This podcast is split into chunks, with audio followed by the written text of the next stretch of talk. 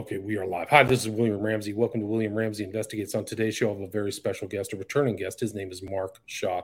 We've done, done a number of shows in the past, but today we're going to talk about a book. I think it's timely. It's the thirty-year anniversary of the rape trial for Mike Tyson. And the title of the book that he wrote right around that time, published nineteen ninety-three, is Down for the Count: The Shocking Truth Behind the Mike Tyson Rape Trial.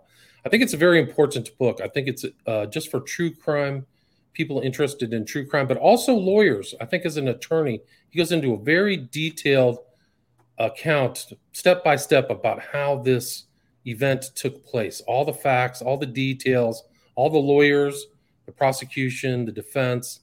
And it shows people how how much variance there is in the in, in a criminal trial and how many things can go wrong, how they can go right in some senses, but this is one where I think the defense did a lot of wrong, but he can talk more about that. But I would also recommend people go check out our other interviews. We did one on a number of his other books. I think he's at twelve books at this point. Fighting for Justice, The Improbable Journey to Exposing Cover-Ups About the J F K Assassination and the Deaths of Marilyn Monroe and Dorothy Kilgallen. That was published twenty twenty-two. Then we talked about an, uh, an announcement that he had where his book got optioned. That was twenty twenty-one. We also did another one that was Collateral Damage, The Mysterious Deaths of Marilyn Monroe and Dorothy Kilgallen, and the ties that bind them to Robert Kennedy and the J F K assassination. So that was published in twenty twenty-one. But uh, you can go back and listen to those and get a full list of his the books that he's written. But again, author's Mark Shaw. We're going to talk about this book, uh, thirty years now published. Down for the Count, The Shocking Truth Behind the Mike Tyson Rape Trial. So Mark, welcome to the show.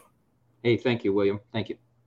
Awesome. So for people who may not have heard of our earlier uh, discussions, we talked, I know you've covered some stuff in your bio. Can you kind of talk about your background? I know that you have a legal background, but you were also right there when this whole situation happened and how you kind of progressed into writing this book.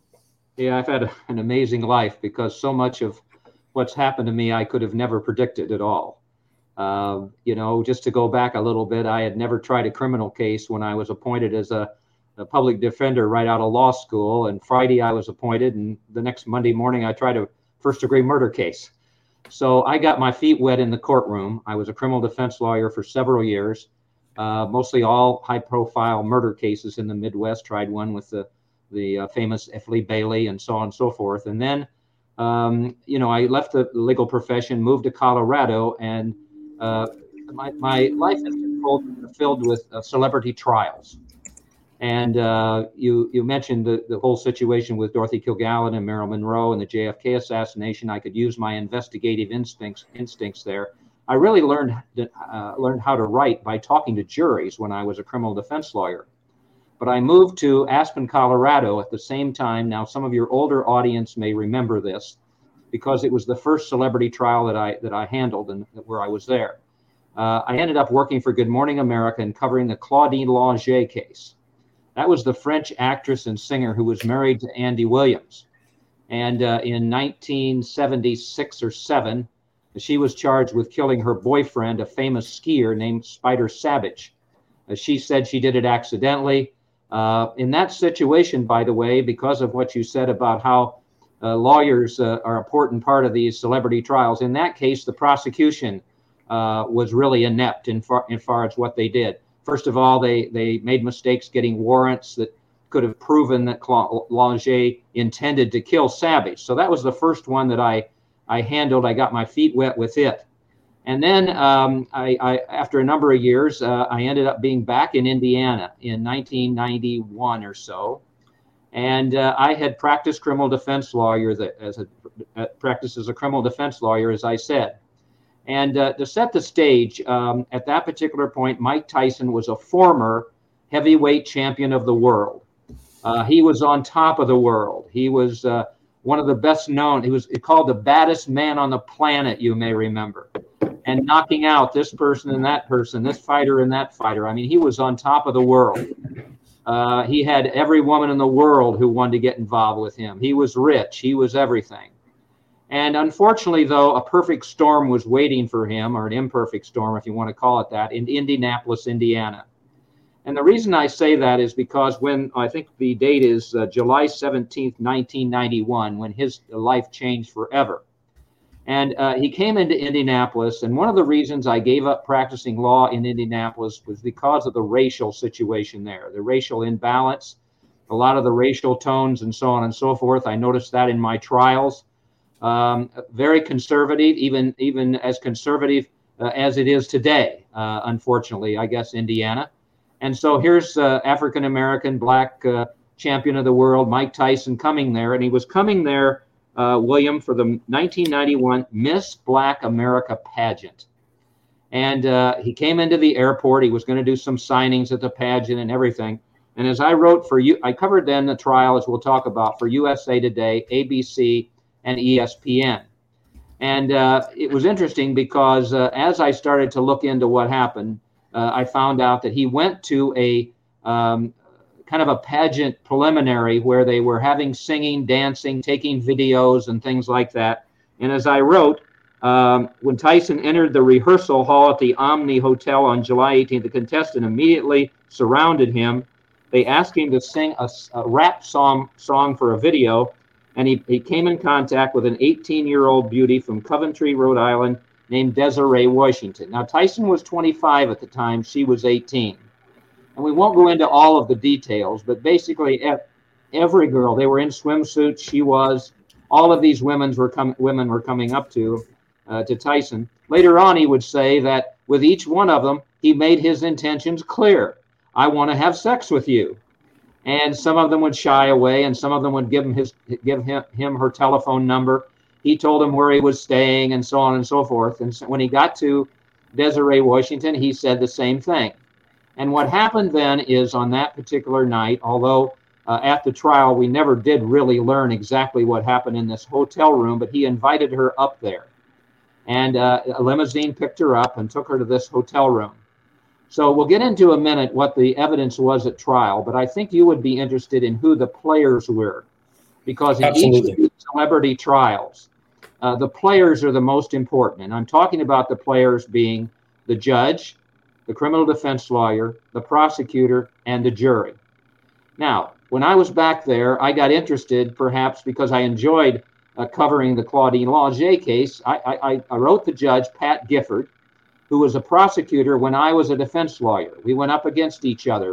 Uh, we were combatants, but we were, we were uh, you know, we respected each other. And I wrote her a little note and said, hey, I'm back in Indiana, I'd like to cover the uh, Tyson case, and I've been asked to by U S A Today and, and C N N and A B C. Will you do that? And she said, yes. And more than that, Mark, you've been involved in the media because I had done, done some television work by then with the networks. I want you to uh, handle the media. So I became the media coordinator. And, of course, as media coordinator, I gave myself the best seat in the courtroom, which was right near the railing um, connecting the spectators with the courtroom. So who did we have involved in the case? And as you'll see, this was a perfect storm for Mike Tyson to end up being convicted. First was the prosecutor, Pat Gifford. Now, I did respect her, but she was a former rape prosecutor. And unfortunately, the defense attorneys, as we will talk about, never asked for he to, her to be recused, to set down, to step down. She should have. Um, she had, um, you know, obviously a prosecutorial type of a judge. So she w- that's who the judge was. Then you went to the prosecutor. Well, Jeffrey Modisette was the uh, Marion County prosecutor, but he'd never tried many cases. So he brought in this flamboyant uh, attorney, um, kind of a gunslinger named uh, um, uh, Harrison. And uh, he, Harrison didn't have much respect in the com- legal community when I was practicing there, and he certainly didn't have any at that time, but he wanted to make a name for himself. So anytime that happens with a prosecutor, you know that the, the defendant is going to have a tough time because most of the time those prosecutors are not really interested in the truth. What he wants is a conviction um, to get his reputation in good shape. And in fact, that's just what happened. And he ended up uh, becoming a judge and so on and so forth. Defense lawyer. Okay, here's where all the mistakes were made. As I said on E S P N, Tyson uh, picked the wrong defense lawyer, and the law, defense lawyer uh, picked the wrong defense. Right. Well, well I- actually, Ty, hold on just for a sec. Tyson didn't actually pick his own defense lawyer, right? He was still yeah, under the sway have. of I Don King, right? Yeah. He could have done a much better job. Don King was the uh, big-time report, uh, big-time uh, promoter. promoter for Tyson's uh, fights and many others. He was a Washington, D C attorney, mostly who worked in the criminal courts. He was a tax lawyer uh, um, expert. And uh, Don King had a had a tax violation against him, an indictment, and Vincent Fuller, the lawyer, was able to get a not guilty verdict for ty- uh, for uh, for uh, uh, for uh, uh, King. Don King. So Don King decides in his own mind, well, if he could handle a, a tax case for me, he ought to be able to have a, ha- handle a rape trial. Well, if that sounds ludicrous to, to you and to your, your listeners and viewers, it is, because you have to be a specialist involved with rape cases for so many reasons that I, I can't even get into them. Obviously, how you handle the defense. You got to be careful with the defendant, a woman, and so on and so forth that way. So there's so uh, many subtleties. You have to get an attorney for the right problem that you have, much like you need the right doctor for a problem. You do not get a brain surgeon if your foot is broken. They got the exactly. wrong guy. Especially exactly. They knew Tyson was super wealthy, and this guy charged five hundred bucks an hour. So there's a financial incentive for him to take this case, even though he knows he's not a, a specialist. Well, yeah, he won the publicity too, you see.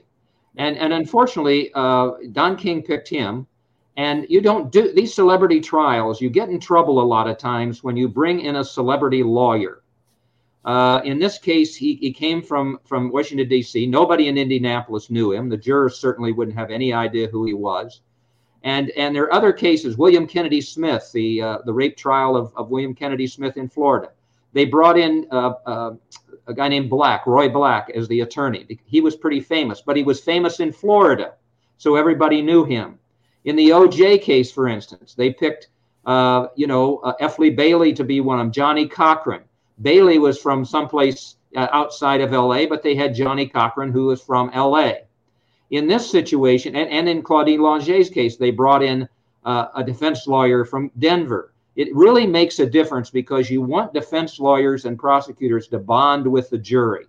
And in this case, uh, Vincent Fuller, who had a very cold demeanor in the courtroom, uh, three-piece suit, you know, short hair, white, Uh, just, you know, somebody was very cold in the way that he handled things that way and never bonded with the jury. So that's that's that, that's the that's the players here. And then we'll right, get but to there's the another jury. There's another component, too, Mark, and that is James Voyles was a local attorney they hired, but they elbowed him out. This is classic lawyer stuff where they don't use this guy for whatever reason, personal ego or money, that they should have used that guy. Right. They should have had that guy as a stand-in. Well, you know, so many people have written about the the, Don, uh, the Tyson case and the other cases and Marilyn and Dorothy and all these other cases. But what what they forget is, you know, that, that I was there. And so I saw what was going on. There was a good reason why they didn't let Jim Voyles do much at trial. He was not a trial lawyer. I knew Jim Voyles very well. He wasn't even a very good fixer, but that was what he did. He was afraid to try criminal cases. And when you're a defense lawyer, that's the last thing you want to happen, have happen. When I started, I let the, the prosecutors know I was ready to go to bat. I was ready to go to trial. And what that means then is that they are going to say to themselves, hey, uh, we, we probably better p- plea bargain some of these cases. So Jim Voyles was a fixer. I didn't have a lot of respect for him. And so they didn't let him get involved. And that took away the link with the jury, you see. So a lot of people wouldn't have known that. Uh, I had an advantage again because I had, had tried cases in, in uh, Marion County and knew that uh, uh, Voyles was not going to be a, a person who was going to be really involved in the trial phase of that. So the, the, the trial was already, uh, the first mistake that Vince Fuller made was letting Mike Tyson appear before a grand jury. Just made no sense whatsoever. Mike Tyson, his education, as you know, was lacking. He wasn't a very good public speaker. You know, he was a fighter, for God's sakes, a boxer, uh, a roughhouser in the ring, all of that. And and yet um, to, Fuller thought he could get the case dismissed at the grand jury level. He didn't have a chance in the world of doing that. But what happened? Tyson was then on the record and he made a statement at the grand jury that will come back to change the entire trial and convict Mike Tyson. And we'll talk about that. So we get into the trial. What's the next mistake that Fuller makes? He gets up in front of the jury, if you can imagine this, and he says to them, here's the defense that we're gonna we're gonna do. Here's the problem with uh, with the accuser. Here's this, here's that, and you will hear from Mike Tyson. That's the mistake of a first grade, I mean, a first year law student. You never tell a jury that your client is going to testify. Now, he or she may do that, but you may not want to put on, put them on the witness stand if the if the evidence is not strong enough, and it wasn't strong enough in this case. But now he's promised the jury that Tyson is going to testify. And, and that was the first big mistake that he made, because that should have never happened. So then we get into the trial itself, and uh, you said, basically, uh, what happened, you, everybody wants to know what happened in that hotel room. We still don't know, because in in during the trial, uh, uh, until Tyson testified and, and gave some of the facts, when the accuser testified, Desiree Washington, uh, the prosecutor kind of danced around with her what happened, and yes, I went up to the hotel room with him, and I, I just wanted to see what he was like, and he was, you know, very kind to me at the at the um, uh, at the at the pageant, and so on and so forth. And then when we got in here, he, he just changed. He he uh, he was the kind of guy who just uh, sat down on the bed, and and uh, first, next thing I knew, he was taking off his clothes, and the, all the details, kind of what happened. But then what you want to have happen, because it wasn't that strong in terms of what she said, and there are a lot of leeway for cross-examination. It's the worst cross-examination I've ever seen in my life, except for the ones by uh, Patricia Clark and, and and Darden in the O J case. And what what did uh, you know? Fuller was almost kind of embarrassed. You you you can't be embarrassed when you're cross-examining the main witness, the accuser of Tyson, who could have gone to prison for sixty years, and yet he never got into the facts of the case and what Tyson did and what she did and things like this. And so we never really got, uh, I talked to some of the jurors afterward, they really never knew exactly what happened in the courtroom, but there was enough circumstantial evidence uh, that they ended up convicting him. So that happened during the trial. Then you get to the final arguments. And I think you're going to be taken as aback as your viewers or listeners will be by the final argument, the defense strategy. Here's what they told, here's what Fuller told the jury, okay? Mike Tyson is the baddest man on the planet. He's violent, he's he's terrible, uh, he's he's one of the worst people that have ever lived, and she should have known better than to go up to the hotel room. That's the defense. And I could see the, the jurors' faces. I might have been twenty-five feet from them. When he said that, they looked at looked at him like, what? And and so what ended up happening is, unfortunately, when they got back to deliberate the case, um, that ca- that was in their mind. And then one of the things that the prosecutor said in rebuttal convicted Mike Tyson. At the grand jury, they asked Mike Tyson exactly what he said to Desiree Washington at the pageant. And he said, I want to F you. When he said those words, it was almost like I looked at the juries and here's what they're head looked like. It jerked back.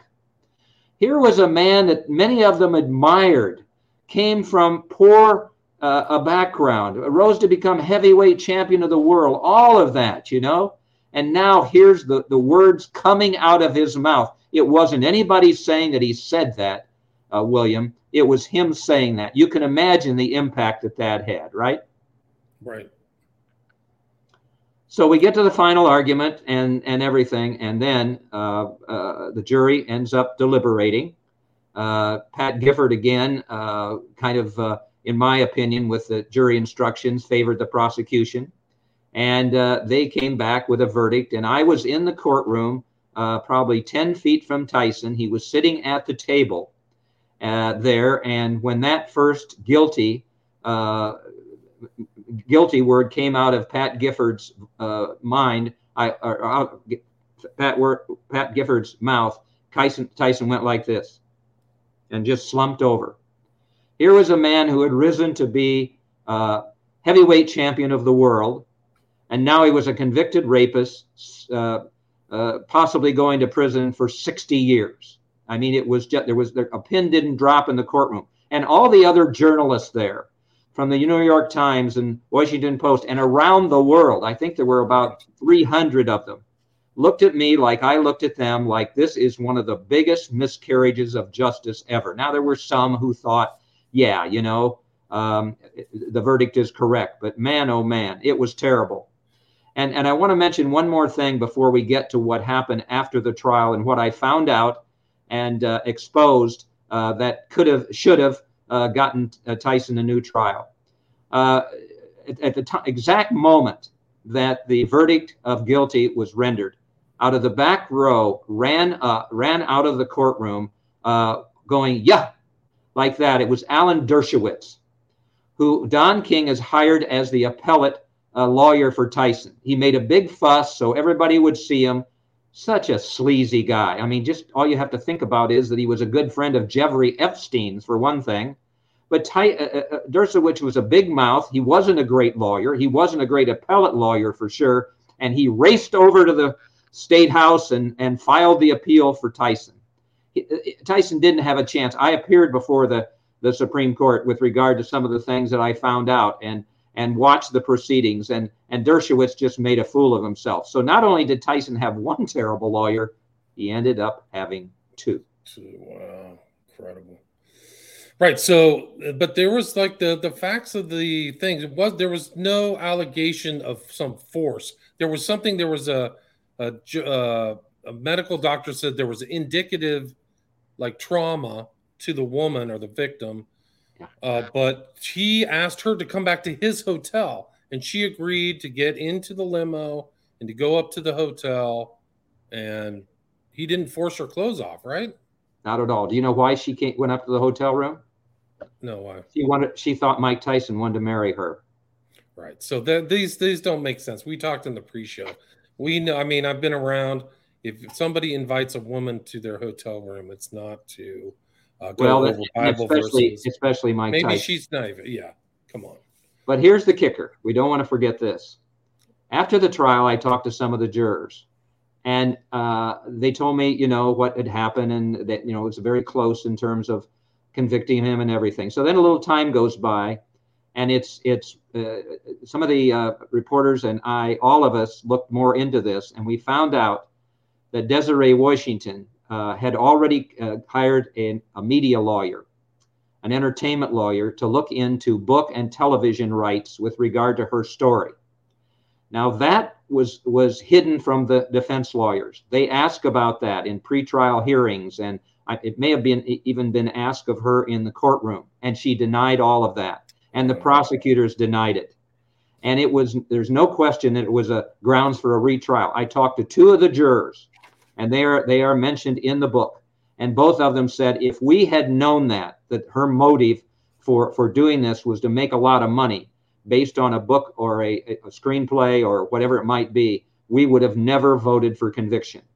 That was part of the appellate brief to the uh, Indiana Supreme Court.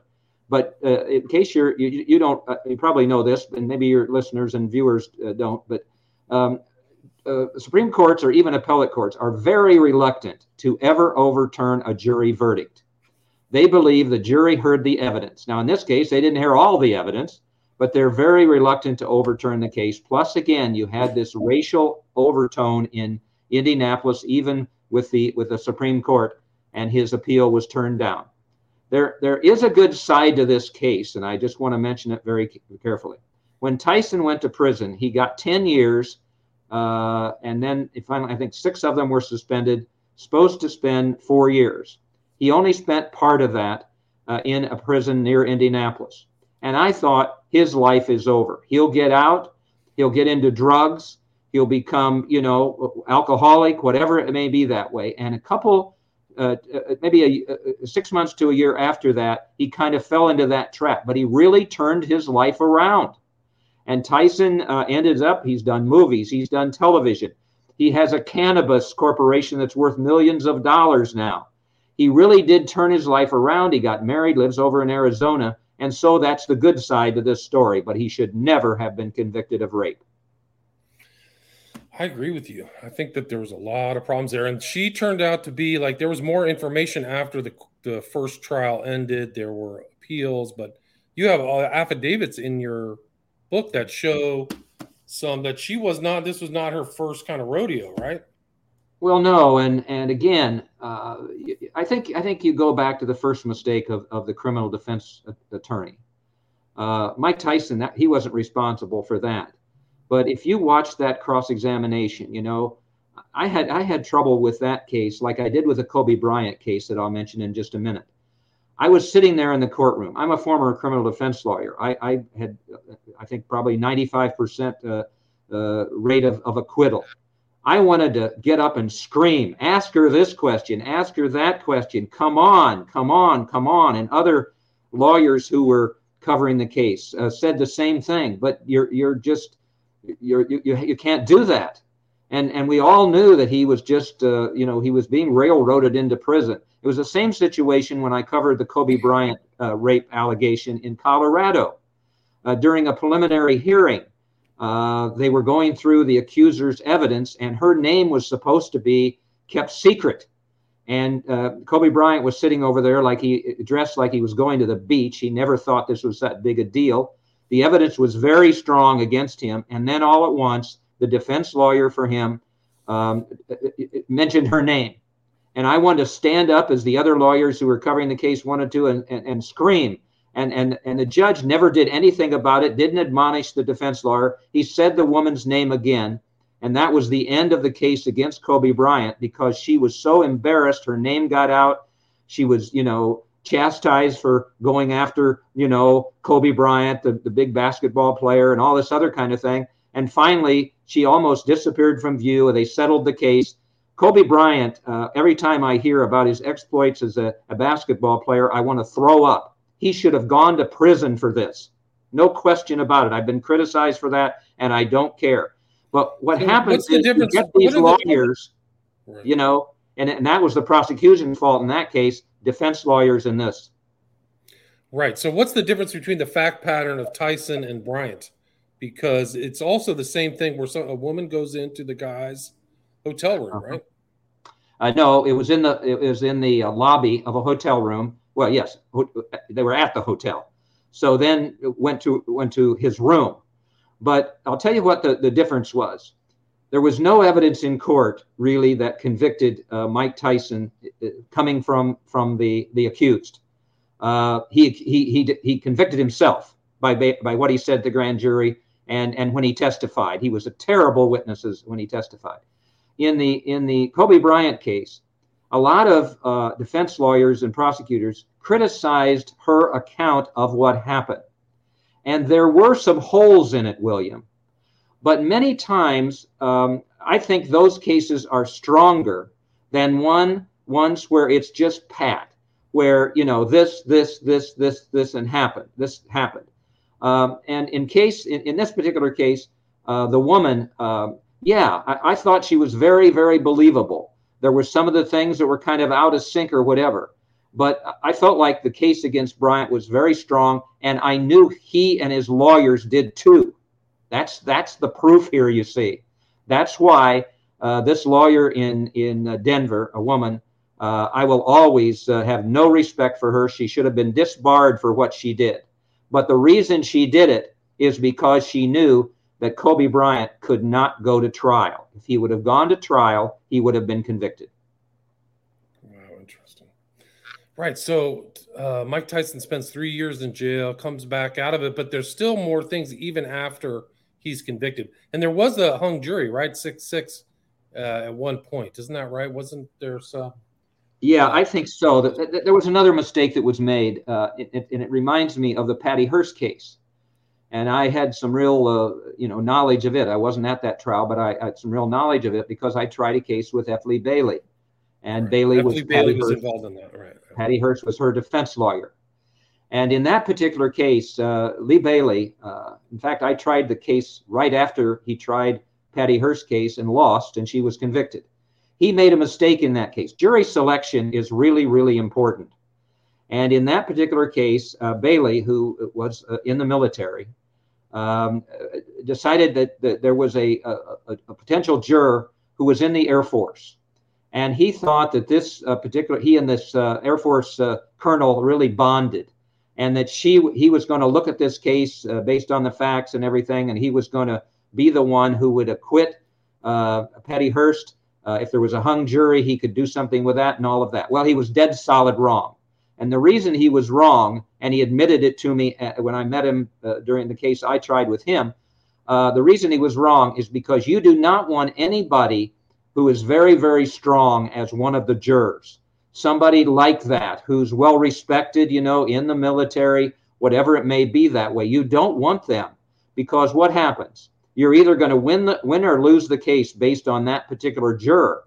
And in this particular case, Uh, right away, I found out, and so did he. They got in the jury room, and he said, hey, listen, we can sit here for a month, a year, whatever it is. She's guilty as hell. And from that point, the other jurors fell in line, all right? With Tyson's case, uh, Vincent Fuller made the same sort of mistake. This guy was in the military, juror number nine. I remember him, and I thought, don't let this guy stay on the jury. And it, the same thing happened in the Tyson case. As I found out later, that when uh, when the, the jury started deliberating, he's the one who said, hey, listen, you know, uh, gosh, uh, Tyson is this, he's that, everything else, and it's this poor girl and everything else like that. And Tyson was doomed. Wow. So he and uh, it went through the appeals, right? Didn't it go all the way to the Supreme Court, and the Supreme Court had like have to recuse himself over something? Like it was one of those things where Dershowitz pulled a fast one like he did on the Epstein case, where he like had a personal communication with the Supreme Court head. Do you remember anything like that? Well, it was the state. It was the state Supreme Court. Certainly not the United States Supreme Court. My mistake. There was there was some conjecture about that, but I don't I don't believe in it. It's been too long ago. I'd have to okay. look at my notes and things, but there was some conjecture about all of that. But I knew most everybody that was on that Supreme Court, and uh, I just knew that. Uh, First of all, they, they didn't like him. I don't know if you've ever seen Alan Dershowitz in action, but he's a nasty guy. And he's he's very rude. He is so arrogant, uh, just as, as Fuller was. And and that's not what you want uh, with regard to uh, trying to get an appeal. Uh, but in this situation, I still think that they uh, it's very, very difficult. I'd have to look at the percentages, William, but uh, don't get yourself in trouble, okay? Because if you if you end up at a trial and you're convicted by a jury, uh, the percentage of cases that are reversed are very, very slim, uh, and and and you know the acquittal is it, it, normally the conviction stays. And this took place in a bunch of very highly charged cases, right? Rodney King, William Kennedy Smith, Anita Hill, right? So yeah, and, of, and the, Rodney definitely had heavily racially charged up. Yeah, and the, and the one that's most interesting, William Kennedy Smith, a member of the Kennedy family, I, I forget who who he was what, but anyway, that case was tried in Florida. He supposedly, it was a young girl, I think it was in a car, he raped her and everything. Uh, the big the big um, uh, connection to Tyson's taste, case, and unfortunately, is that uh, William Kennedy Smith was acquitted. So that was on the jury's mind, and then there was all of the Um, you know, all of the accusations in the press, and this was a miscarriage of justice, and William Kennedy Smith got away with it because he's a celebrity and a Kennedy and all of that. So that's in a lot of the jurors' mind. Then you have Anita Hill accusing Clarence Thomas, and, you know, I don't want to get into politics and, and all of that, but one of the worst Supreme Court judges who's ever sat on the bench, and now we're finding out new information about him. There's no question that Anita Hill was telling the truth. But that's not, you know, that's it was the situation there with regard to her, um, you know, her uh, testimony that she had, and they believed uh, Clarence Thomas. They didn't believe her. Now you could say to yourselves, well, maybe that uh, ended up, uh, you know, uh, you know, being a, a minus in terms of the Tyson case. But that was right then. And then you had kind of a, uh, you know, kind of a, a at that particular time, you know. Uh, you know, the whole situation with re- regard to rape trials. There were a number of them going across the country, and the uh, the conviction rate was way high at the time. But I think it was more the atmosphere of this case uh, in lieu of the other ones, and then also the racial situation in, in Indianapolis, black guy into a white community. I think there were three jurors or so that were black. Um, I, I, it just was a combination of things that ended up convicting Tyson. Right. And I mean, it was kind of like how everything could go wrong, like just so many factors moving against a guy who was not as sophisticated and still under the spell of King. I think he finally kind of elbowed himself away from Don King, but uh, yeah. just another in- negative influence. I mean, I don't think Don King is considered to be uh, very helpful to his boxers. Well, what you, what you want to happen in these trials is you want the truth to come out. Um, the truth about Marilyn Monroe's death. She never committed suicide. Dorothy Kilgallen didn't commit suicide. That's the famous journalist in the uh, nineteen sixties that I've written four or five books about. Uh, she didn't overdose on drugs at all. Uh, you, you want, in the Epstein situation, you want the truth, but supposedly he committed suicide. Yeah, right. Sure he did. He had so many powerful uh, friends and all the things he could have said. All of these cases, the O J Simpson case was just a disaster in terms of of our ever knowing what happened there. And that's the problem with the Mike Tyson case. We really don't know. I can't stand here and say, sit here and say that he was innocent of these charges, but he should not have been uh, convicted based on the lack of evidence that they, ha- based on the evidence that they had.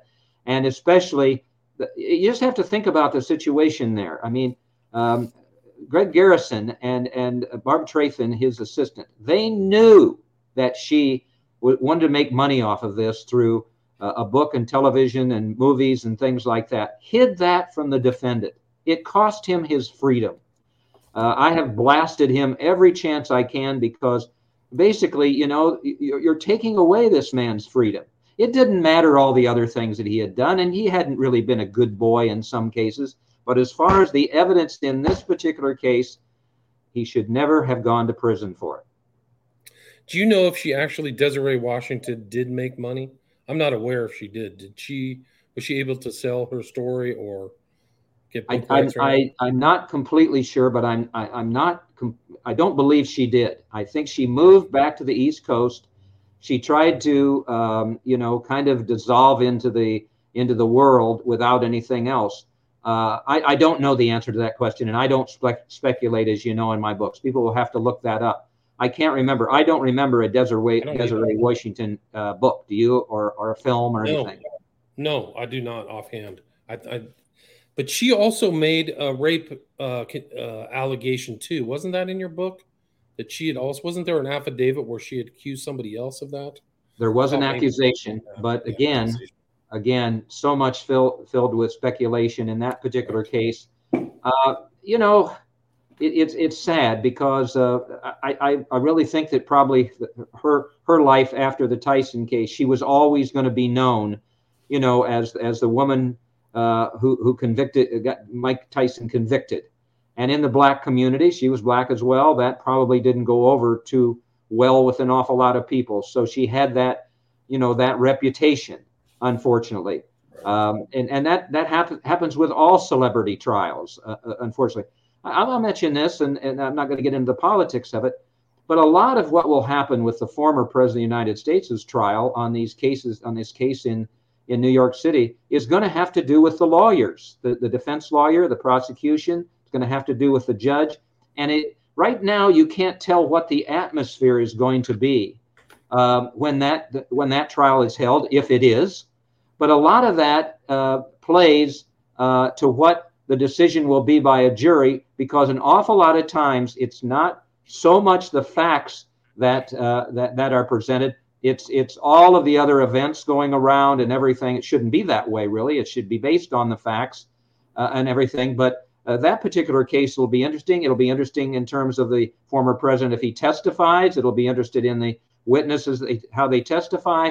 But there'll be an awful lot more about that case Uh, then, then, then that you'll never hear about, unfortunately, or the jury may never hear about as well, and that's unfortunate.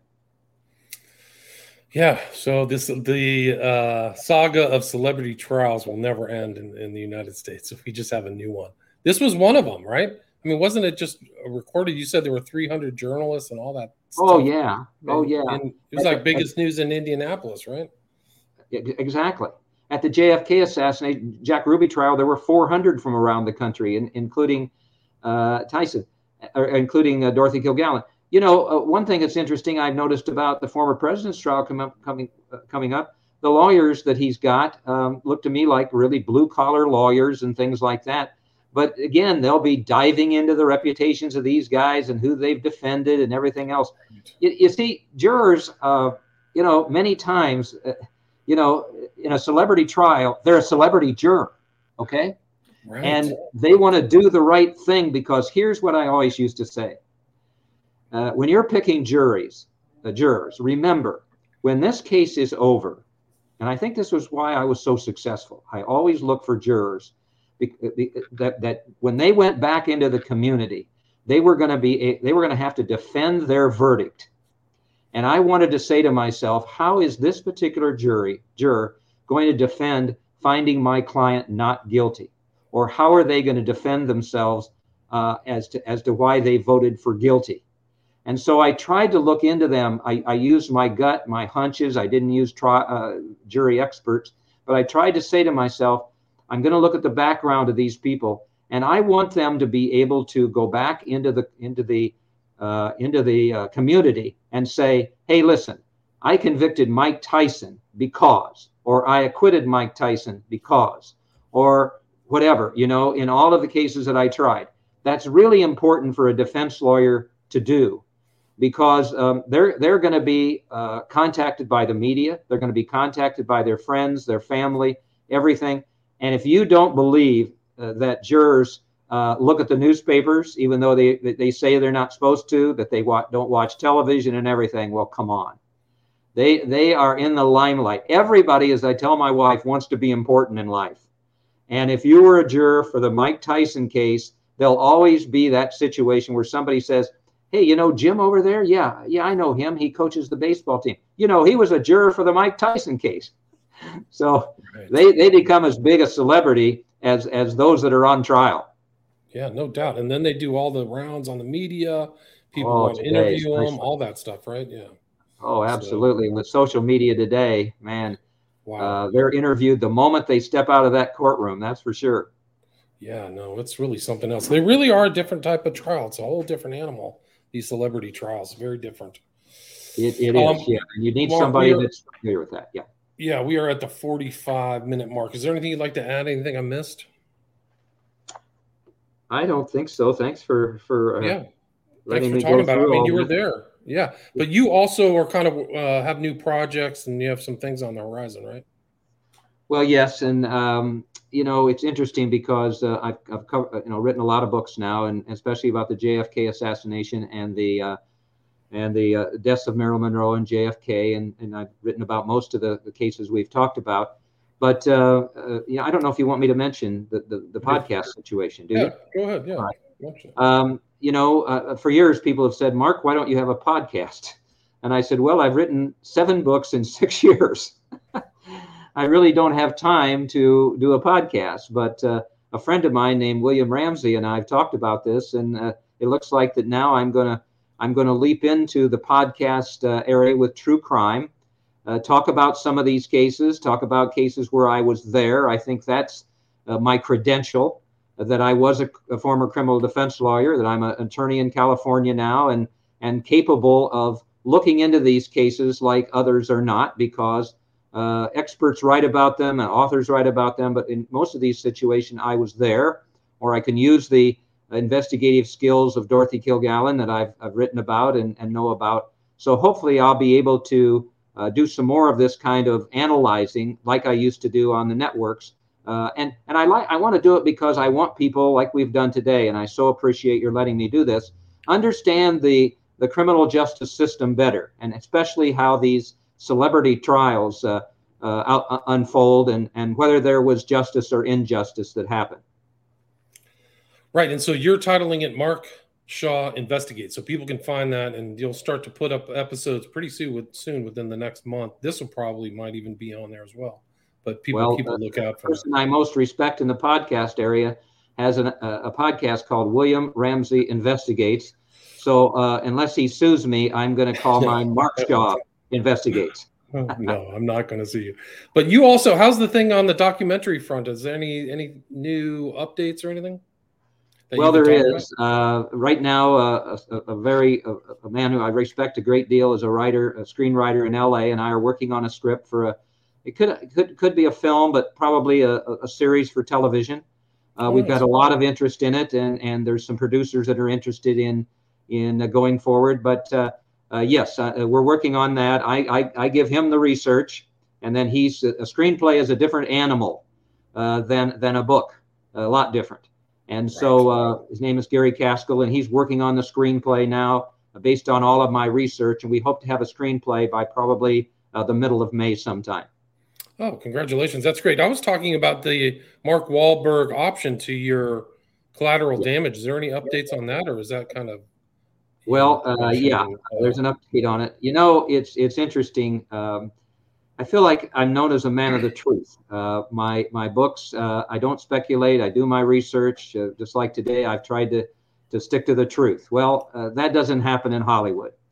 Uh, I had the uh, book, uh, the, the Reporter Who Knew Too Much, the bestseller about Dorothy Kilgallen, optioned by a production company down there in about two thousand eighteen, seventeen, eighteen or something like that. Uh, Mark, we're going to consult with you about the uh, uh, the content you have in the in the book, your research about Dorothy, and so on and so forth.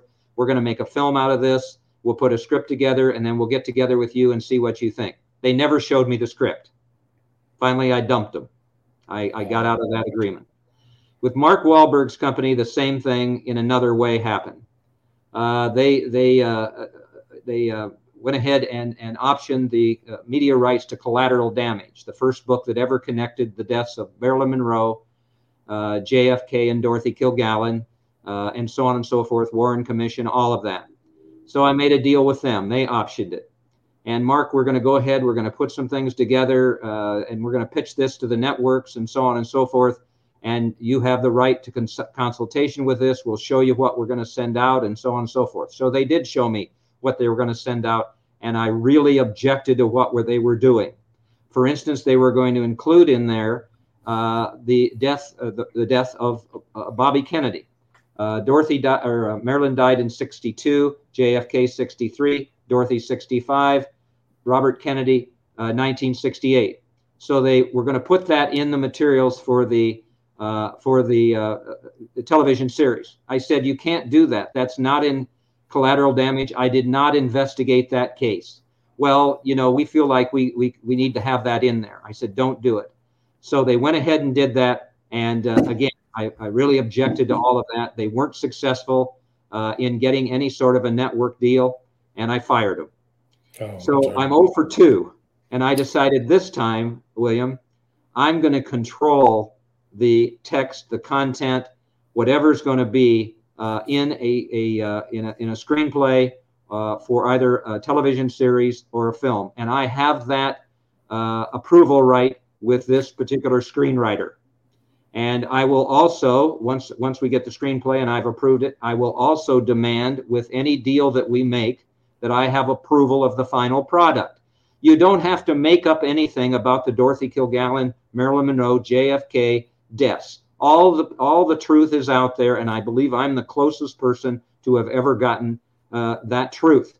So uh, I hope that this time uh, I'm going to be able to uh, do the justice to uh, Dorothy, Marilyn, and J F K that should be done on the big or small screen.